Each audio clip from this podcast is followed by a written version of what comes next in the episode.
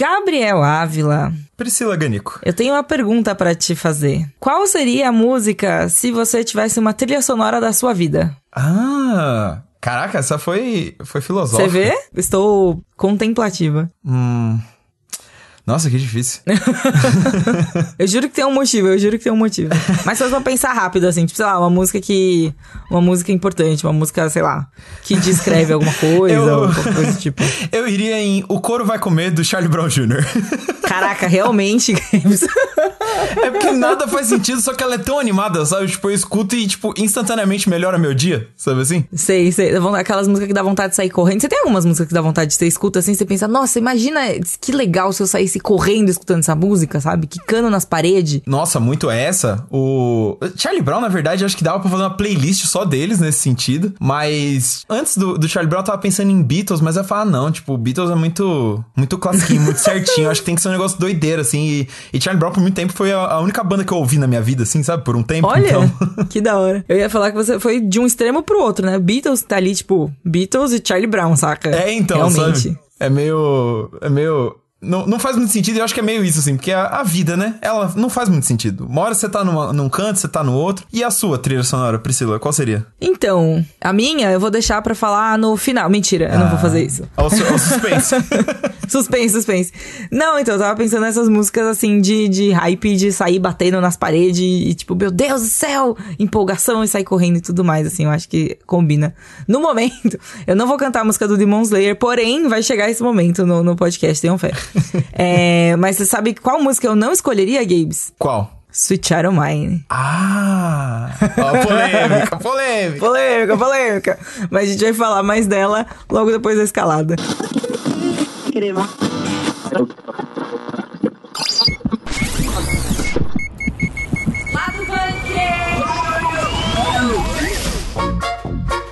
Depois de muita espera e muita ansiedade, a Marvel finalmente lançou o primeiro teaser de Thor: Amor e Trovão. Amor e Trovão é um nome fantástico, não é um nome brega, assim, sabe? Mas eu adoro coisa brega, isso não é um xingamento, é um elogio. Exato, é pelo contrário. Acho que é o nome mais que dá mais a cara do filme possível, assim, é Amor e Trovão. A gente vai comentar também rapidinho sobre os streamings aí, principalmente Netflix e HBO Max, que tiveram uns altos e uns baixos. Citando Charlie Brown Jr., dias de luta e dias de glória, e a gente vai falar disso agora. E, né, como a gente tinha que trazer um temperinho de rolê aleatório, a gente vai ter aí o Jason Momoa no filme do Minecraft, porque é claro que você olha pro Jason Momoa e você pensa em Minecraft, assim. É a cara do Steve, gente, igualzinho. E pra encerrar, como eu já dei uma palhinha ali, a gente vai falar sobre o trailer da terceira temporada de Demon Slayer. Uhul! Vamos lá, galera! Tuyoku! Nararu! Mentira, vamos começar o programa. Priscila, a gente teve a grata surpresa, a grata chegada do trailer de Thor: Amor e Trovão, né? O quarto filme. Chegou assim. Nossa. Chegou assim, chegando o negócio, sabe? Pô, e também tava muito esperado, né? Eu acho que os fãs da Marvel já não aguentavam mais, porque o negócio estreia em julho, né? Já tá pertinho aí, e nada de foto oficial, trailer, nada. A gente só tinha umas migalhinhas, dava até um medo do negócio ser adiado, né? Já que não saía nada. Ah, é verdade. Mas saiu e, meu Deus... Que negócio bom. Eu gostei bastante do teaser, né? É um teaser trailer que chamam, que assim, sinceramente, né? É um trailer, tem vários minutos ali, enfim. É um trailer. Esse trailer, que é um teaser também, eu achei ele muito legal. Eu achei que ele conseguiu mostrar algumas coisas que a gente já esperava, né? Tipo, vai ter os Guardiões, vai ter a Valkyria, vai ter a Tora, né? Vai ter, tipo, tudo lá. Sim. Mas... ao mesmo tempo, vendo as coisas acontecer, tipo, é muito empolgante, não tem como não se empolgar. Ainda mais com o riff de Sweet Child o' Mine rolando ao fundo. E eu não sei como eu me sinto sobre essa escolha de música. Eu queria muito falar sobre isso, porque eu me sinto... Porque, assim, é uma escolha que faz muito sentido. Faz. Desde Thor Ragnarok, o negócio virou ali realmente um rock glam dos anos 80, saca? Sim, é hard rock, tipo, total. Exato. Teve esse negócio, tem esse lance, essa pegada. E eu acho que combinou muito, mas ao mesmo tempo eu fiquei, tipo, eu não acredito que eles estão usando essa música, velho. Pelo amor de Deus. É muito bom que eles foram, tipo, 100% no clichê, né? E, tipo, você pensa em hard rock, você pensa em Guns N' Roses, tipo, é um negócio que até na série do Pacificador eles falam disso e tal. Só que aquela, só é clichê porque funciona, sabe, assim, eu me vi nessa posição de, tipo, não acredito. Aí no final do teaser eu tava lá, Sweet Child o' Mine, tá ligado? Tipo, vambora, tá, vamos. Sabe, é isso. É isso, sabe, aí, tipo... DJ, tá ligado? Já tá, tipo, fazendo ar guitarra, assim, sabe? Total. Todo feliz, imitando, tocando guitarra, é isso, assim. Eu acho que o Thor, ele acabou o quê? Agora, né? Depois que sofreu o revamp ali, né? Que era todo dark, sombrio e triste, e virou o Thor Ragnarok. É, e era chato, né? Vamos falar a verdade. Era chato, ó. Vamos lá, vai. Eu, como uma pessoa que assistiu os primeiros filmes de Thor no cinema, porque eu gostava muito... do Tom Hiddleston, e eu obriguei meus amiguinhos a assistir, e, enfim, né, não vem ao caso. Não era muito bom, assim, não era muito legal, muito engajante, assim, você assistia e falava, tipo, ah, é um dos filmes já feitos, entendeu? Sim. E aí, às vezes, até ficava, tipo, é um dos filmes já feitos e é ruim, entendeu? É, pô, o 2 é, nossa, é muito difícil. Mas o Thor Ragnarok, Gabriel, Thor Ragnarok, eu saí radiante do cinema, na primeira cena eu estava gargalhando já, e, tipo, com os dois braços pra cima, assim, mentira, que eu não levantei os braços no cinema, senão eu ia tomar na cara. Mas eu tava assim, tipo, meu Deus, é isso que eu queria, era isso que a gente precisava, saca? Finalmente, né? Finalmente um pastelão, finalmente uma coisa diferente que tá dentro da Fórmula Marvel, mas sai da Fórmula Marvel um pouco, total, sabe? E aí, acho que tem muito do momento que eu assisti também, né? Tipo, os primeiros Thor eu assisti, eu não tinha, assim, um mega contato, né? Com o MCU no geral. E o Thor Ragnarok já estava cansado, basicamente. Então, tipo, é bom que ele traz um sangue novo, né? Exato. E comentando rapidinho do Thor Ragnarok, eu gosto muito disso, assim, que muita gente torceu o nariz porque, o Thor é sério, esse comédia não vale a pena e tal. E eu acho justamente o contrário, assim, porque querendo ou não, é a Marvel, sabe? Tudo vira comédia. E os primeiros Thor tinham isso. Você tinha aquela cena horrível dele tacando a caneca no chão e pedindo mais coisas, sabe?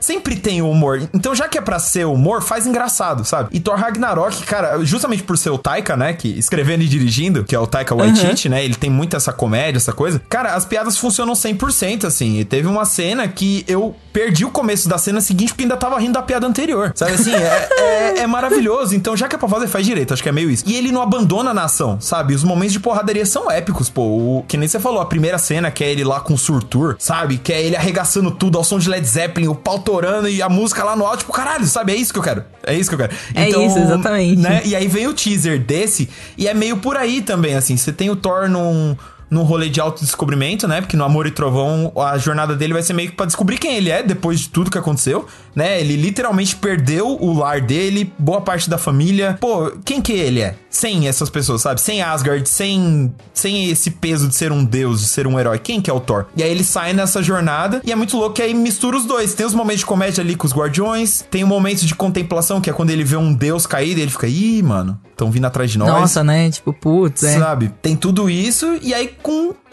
a cerejinha desse bolo no final, que é a poderosa Thor, Natalie Portman, chegando com os bração. Nossa, os bração da mãe. Meu Nossa, Deus, graças a Deus. 100% fibrado, entendeu? Ali.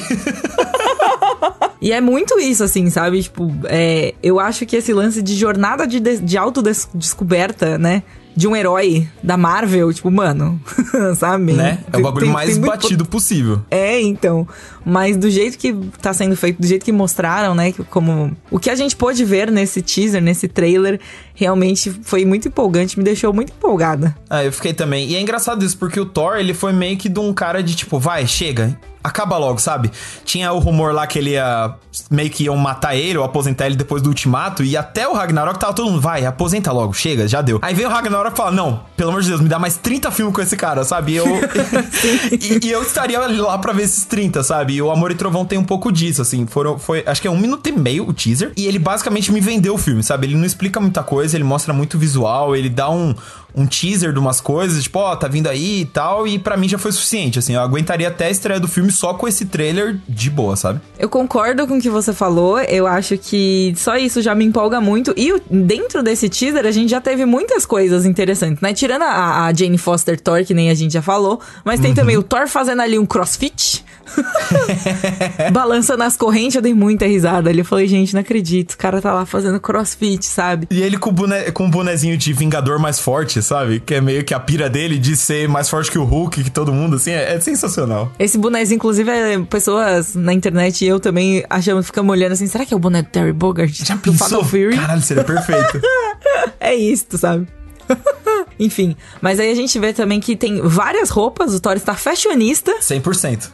Usou vários uniformes, roupinhas diferentosas também. Ou seja, pra você que compra boneco, vai ter boneco do Thor assim a dar com pau, entendeu? Tem pelo menos uns 5 visuais só nesse teaser. Imagina num filme de 2 horas, sabe? E aí, Pri, você tava citando as várias coisas que tem, tem uma coisa que não tem nesse teaser, que é Christian Bale. É verdade.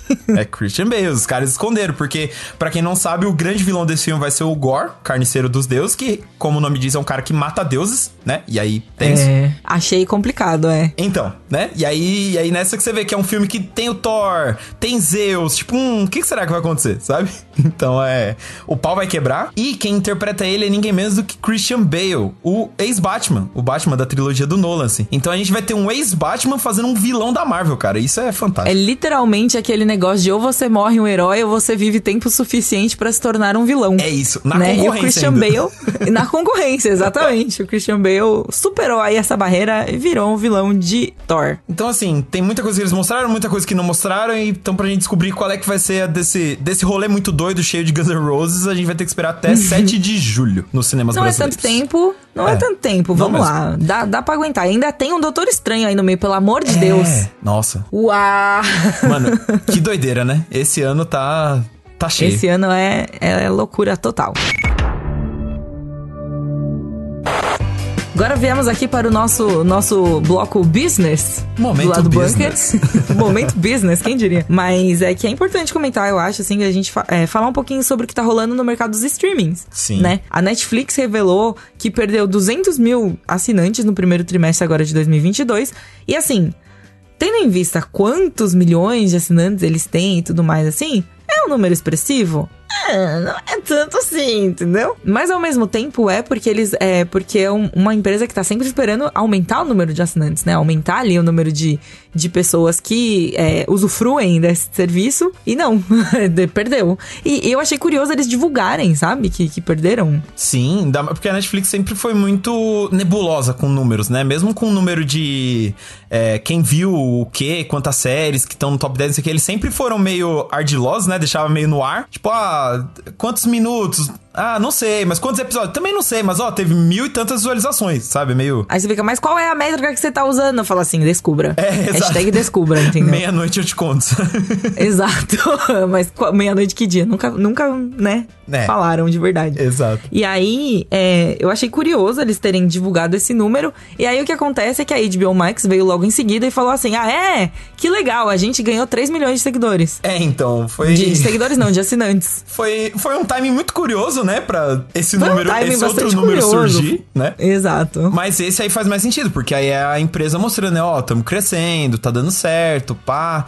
Porque no total agora, o HBO Max, né? Tá com... Juntando, né, HBO, o canal fechado, e o HBO Max, o serviço de streaming, eles estão com 12,8 milhões... de assinantes, né? E são desses 12, 3 milhões são a mais em relação ao ano passado. Então, assim, é um crescimento muito grande e faz sentido por 2 motivos. Primeiro que o HBO Max tá crescendo agora, né? É um serviço relativamente novo. A gente aqui mesmo no Brasil chegou a outros países, né? Sim. Isso, E também a estratégia que eles estavam fazendo, que nos Estados Unidos a estratégia era lançar no cinema e no HBO Max no mesmo dia. Então, por exemplo, você teve lançamentos enormes, tipo Duna, Esquadrão Suicida, que assim, você não precisava nem sair de casa pra assistir, você assina o HBO Max, dá o play lá e já era. E aqui no Brasil e em outros países, não era exatamente nesse esquema, mas assim, em questão de 45 dias depois da estreia, 1,5 mês mais ou menos, já tá lá no seu catálogo. Então assim, isso chama assinante, né? É um catálogo robusto, porque, pô, é Warner, né? Tem tudo ali, velho. Tem muita coisa na HBO Max,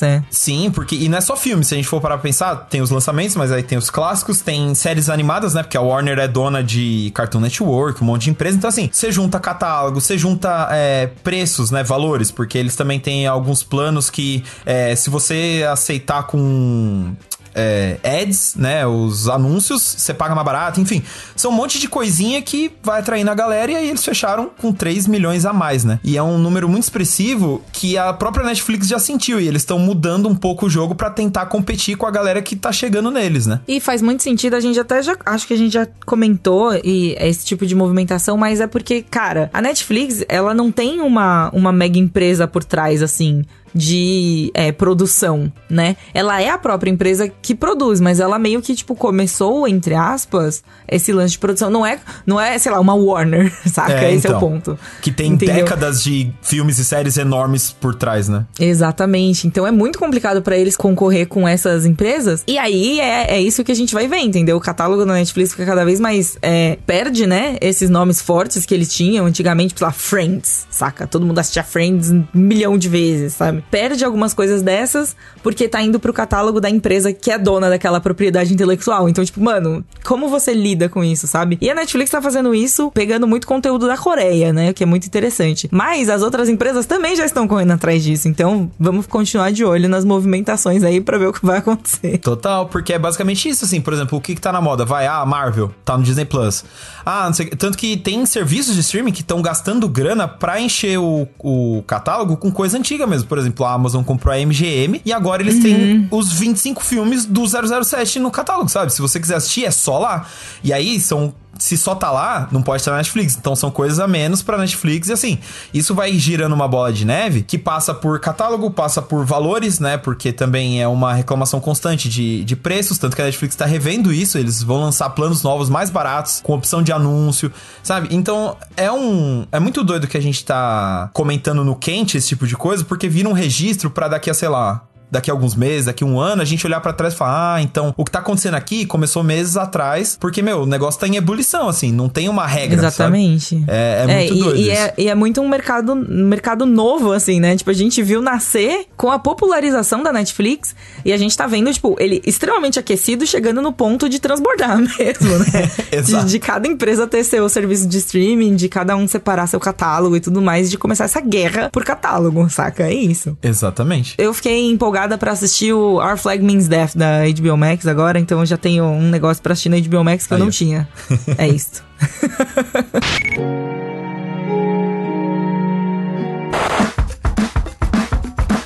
Priscila Ganiko, a gente sabe que videogames estão muito populares, né? Estão fazendo filmes e séries de games à torta direito e vão fazer de Minecraft. Bons e ruins. Entre mortos e feridos estão saindo vários. E agora vai ter Minecraft. Olha, eu não sei nem por onde começar, sinceramente.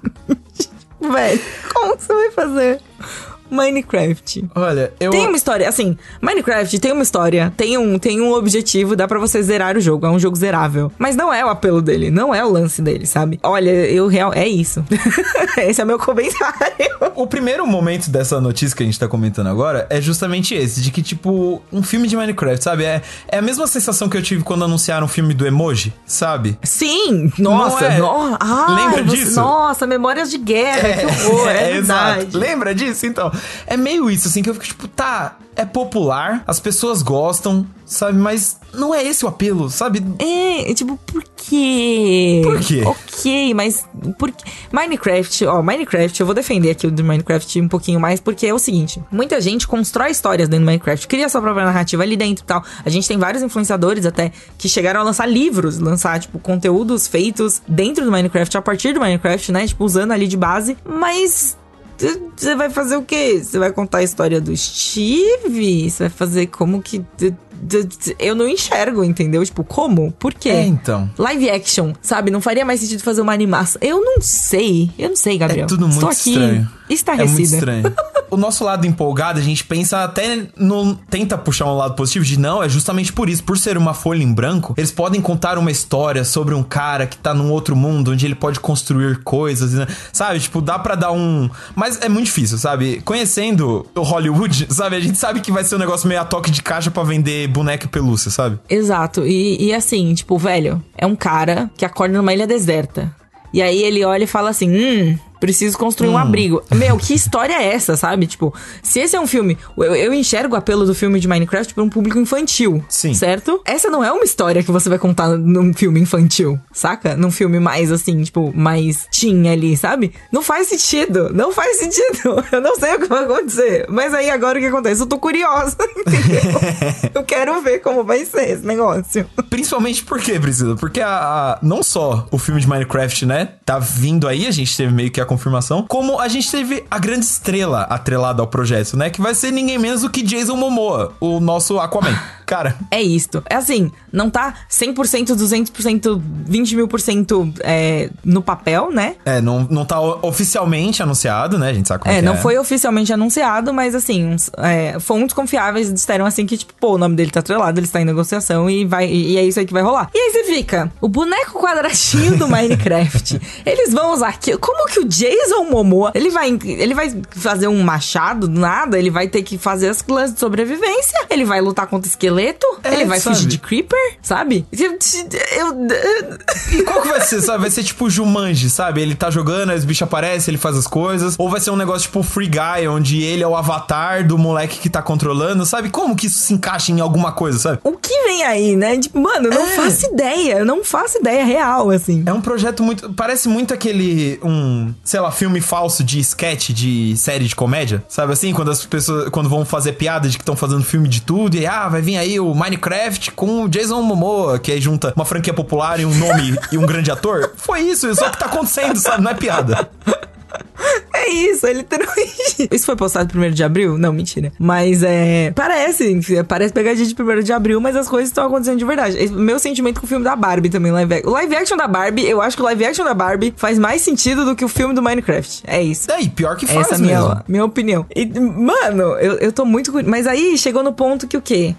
O estranhamento vira o quê? Curiosidade. Eu quero muito ver o que eles vão fazer. Pra onde eles vão levar essa ideia? O que eles vão fazer com o Jason Momoa nesse rolê? Tipo, mano, como assim? Vira um negócio quase uma curiosidade até mórbida, né? De tipo, putz, não pode sair nada de bom disso, eu quero conferir, sabe? Eu quero ver como vai ser. Mas eu quero muito ver, assim, tipo, eu sei, eu tenho assim no meu coração que a chance de ser bom não é muito grande. É muito difícil. Né? A gente teve o filme do Emoji, sabe? Você desbloqueou memórias dolorosas aqui. Pois é. E a gente teve o filme do Emoji, sabe? Mas, por outro lado, a gente teve o filme do Sonic. Então. Mas o Sonic, pelo menos, tem uma história. Eu tô dividida. É isso, né? A gente fica nesses prós e contras e, sei lá, eu ainda acho que nada disso faz sentido, sabe? Daqui um tempo eles vão anunciar que cancelou, que isso era delírio, sabe? Principalmente porque, assim, a única coisa que eu consigo tirar de concreto desse filme é que o Jason Momoa também tá viciado em trabalho. Alguém tem que pedir pra ele parar. Que o cara tá em Aquaman, né? Vai ter o 2 aí. Ele tá no Velozes e Furiosos, que ele vai ser um dos vilões do 10, né? Que é 10 e 11, que vai ser o final. Agora esse bagulho do Minecraft, ele tem, acho que 2 séries de TV. Então, tipo, cara, sabe? Calma, vamos devagar aí. Você é jovem, tem tempo pra tudo, sabe? O Jason Momoa, ele precisa ser interditado. Precisa fazer uma intervenção, fazer ele dar uma descansada, porque tá complicado. O homem só trabalha e trabalha. Nossa, juntar assim, sabe? Pega ele, o James Gunn, que também faz 1 milhão de coisas ao mesmo tempo. O Chris Pratt, que faz um monte de coisa que ninguém quer, né? Que ele tá dublando todos os personagens possíveis. É verdade. Ai, nem me lembra. Sabe? Olha aí, outra adaptação de videogame. Para todo mundo, sabe? Gente, vamos respirar um pouco, sabe? Tipo, galera, dá uma segurada. Eu acho que é o recado assim, ó. Hollywood, dá uma segurada. Pare. Por favor, pare. Por favor, pare.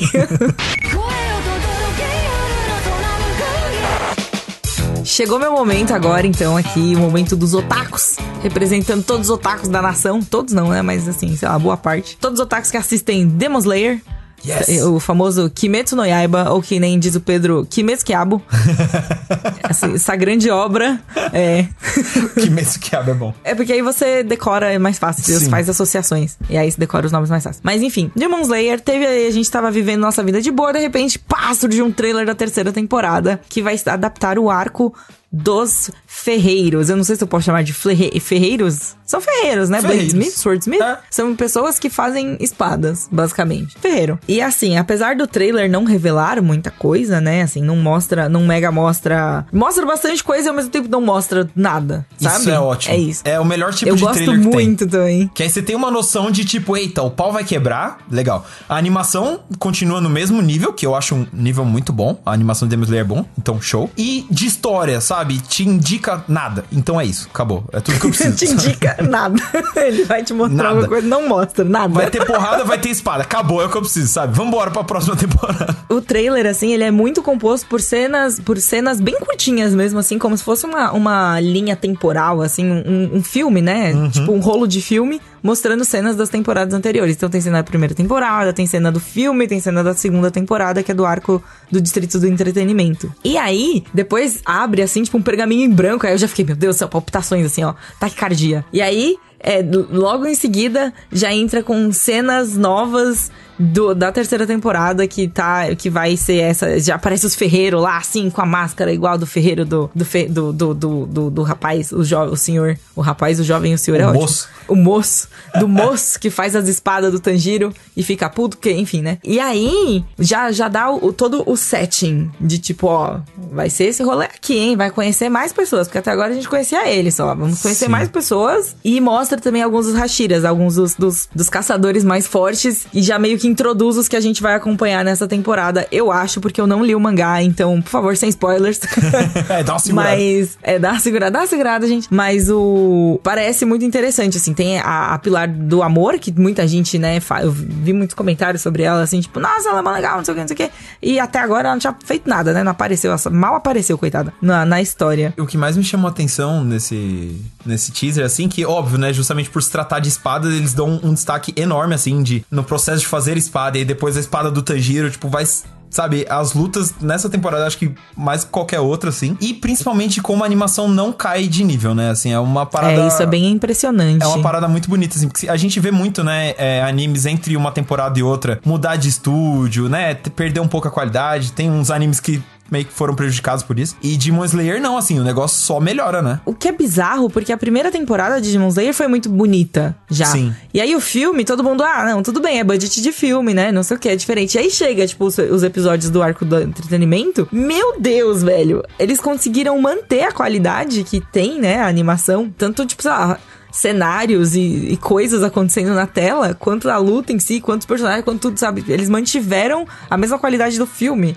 E aí é muito surreal.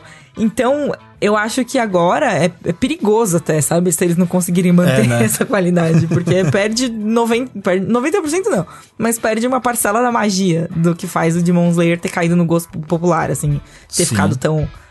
hypado, num geral, sabe? E é legal que você consegue perceber isso nos detalhes, assim, no teaser, no finalzinho tem a hora que o Tanjiro vai dar uma espadada, né? Que é uma cena muito escura, de floresta e tal, e você consegue ver certinho o que é o que, você consegue acompanhar o movimento dele, que são coisas que, assim, parece básico, mas em animação você sabe que não é muito fácil de fazer. Você olha cenas de noite em outros animes e tal, e é uma parada meio, tipo, tem que clarear demais, e aí não parece que é de noite, só parece que tá nublado, sabe? É um monte de coisinha que são detalhezinhos que fazem a diferença, sabe? Você não consegue exatamente apontar o quê, mas você fala, mano, isso tá bonito, sabe? Isso tá lindo, eu consigo viver essa luta, sabe? Eu acho isso... Exato. É uma coisa assim, muito surreal, assim, que toca o coração, não só a história, né? Os personagens e as backstories que acontece. Tudo acontece com as pessoas, é incrível, assim, Games. Incrível. Tudo acontece com as pessoas e tudo mais. Mas a mesma animação, a música também de Demon Slayer é muito emocionante. Então toda essa composição, né? O conjunto da obra, assim, é muito bom. E é muito nesse esquema de tipo, vai ter... A gente tá fazendo, olha aqui o que a gente tá fazendo, que bonito, mas assim, vai sair quando tiver pronto. É isso, espera aí. É isso, senta aí, galera, espera aí que vai sair quando tiver pronto. Sinceramente, ó, aqui, a defensora do... Ficando pistola de novo já? Você já sabe o que eu vou falar. Eu acho melhor assim do que você ficar falando temporada final, e aí você faz 3 partes de temporada final, entendeu? É melhor assim, vai sair quando estiver pronto e a gente vai ficar aqui, o quê? Esperando, porque Demon Slayer é uma franquia desse tipo que faz a gente esperar e que deixa a gente na expectativa, no hype, né? Ainda mais numa época, né, onde... o exemplo que você deu eu acho que é perfeito, assim, a gente vê que tem muita gente perdida em como lançar as coisas, não sei o quê, então você aguardar um pouquinho, mas ter o produto ali bonitinho, sabe? Que você olha e assiste com orgulho, eu acho que é a melhor coisa possível, assim. Exatamente, é tipo, estamos fazendo, queríamos que vocês soubessem que estamos fazendo, quando estiver pronto, traremos mais informações, sabe? E é isso. Meia-noite é isso. Mas aí agora a gente vai ficar... meia-noite É isso. Aguarde. É o famoso vem aí. Gostei. O eterno vem aí, né? Mas pelo menos é um vem aí. É um vem aí que não me engana, né? Não é tipo, vem aí e vai acabar. E aí, então não vai acabar. Ó, tem mais, olha, não. Olha, Gabe, eu acho que tá cedo a gente falar que não engana. Eu não confio mais em ninguém. Ninguém. Não confio em nada mais. Não confio mais em nada. Nada e nem ninguém. Isso aí. Em Tanjiro a gente confia. Exatamente. Por quanto tempo não sabemos, mas por enquanto a gente confia. Fugi da pergunta da trilha sonora, mas eu vou voltar pra ela, Gabe. Eu acho que estou pronta aqui para falar. Mas eu não consigo falar uma música só, então eu tenho um problema meio sério nisso. Tem alguns artistas, assim, que eu gosto muito. E eu sei que todo mundo aqui sabe que eu gosto muito de K-pop, né? Mas eu gosto muito, muito, muito também de música eletrônica. Olha. Eu sei, assim, parece aquele coisa de personalidade. Você olha assim e fala, esse traço de personalidade não faz sentido com o resto. Mas faz. Tá fora do personagem. Faz. É, tipo, você olha assim e fala, por que esse personagem faz isso? Nem faz sentido. Mas tem uma música em particular que eu gosto muito, eu acho que eu nunca falei, assim, abertamente e tal, que ela chama You Gotta Go. E ela é do Above and Beyond. Ela tem uma letra, assim, bem tipo, anda, sabe? Tipo, vai pra frente, minha senhora. Ah, que da hora. Caminhe. Vai fazer suas coisas, entendeu? E é muito legal, é uma música bem... ela tá dentro de um álbum chamado Group Therapy, se não me engano, que é muito... Ele tem essa vibe meio Group Therapy, né? Sim. Num geral. E essa música especificamente, assim, ela me acompanhou em alguns momentos que eu acho muito cruciais, assim, de tipo, turning points da vida, assim, sabe? Pontos de virada da vida, assim. Que da hora. E é uma música eletrônica, que tem uma letra bem legal. Eu acho uma letra bem legal, bem divertida. Então, não sei se essa seria, sei lá... Não, eu acho impossível a gente definir a trilha sonora da vida em uma música só, mas essa com certeza faria parte, entendeu? Do rolê todo, assim. E eu recomendo, fica uma recomendação aleatória no final do podcast hoje de música eletrônica, ó. Você que gosta de música eletrônica, é isso aí, muito legal. Inclusive, eu adoro trance, adoro Armin Van Buuren, de uns anos atrás, escutava pra caramba. Já fui em rave. Olha só, agora, caraca. Agora eu quero um lado bunker, arquivo confidencial pra conhecer esse lado, o lado tuts-tuts de Priganico. O lado tuts-tuts de Priganico. Inclusive foi por causa do lado tuts-tuts que eu fui acabar no K-pop, né? Olha só! Quando eu encontrei um grupo que tinha um estilo sonoro parecido com o que eu já escutava de eletrônica, eu olhei e falei assim, bom, é isso, né? Vamos conhecer mais aqui. Aí foi a porta de entrada para drogas mais pesadas. Exatamente. É assim que começa. É assim que começa, entendeu, gente? É isso aí. Agora eu vou ter que ouvir um tuts-tuts pra começar a semana. Obrigado, viu, Priscila? De nada, estamos aqui pra isso. Um beijo, gente. Boa noite, ó. Boa noite, boa tarde, bom dia. E até o próximo Lado do Bunker. Até. Programa editado por Doug Bezerra.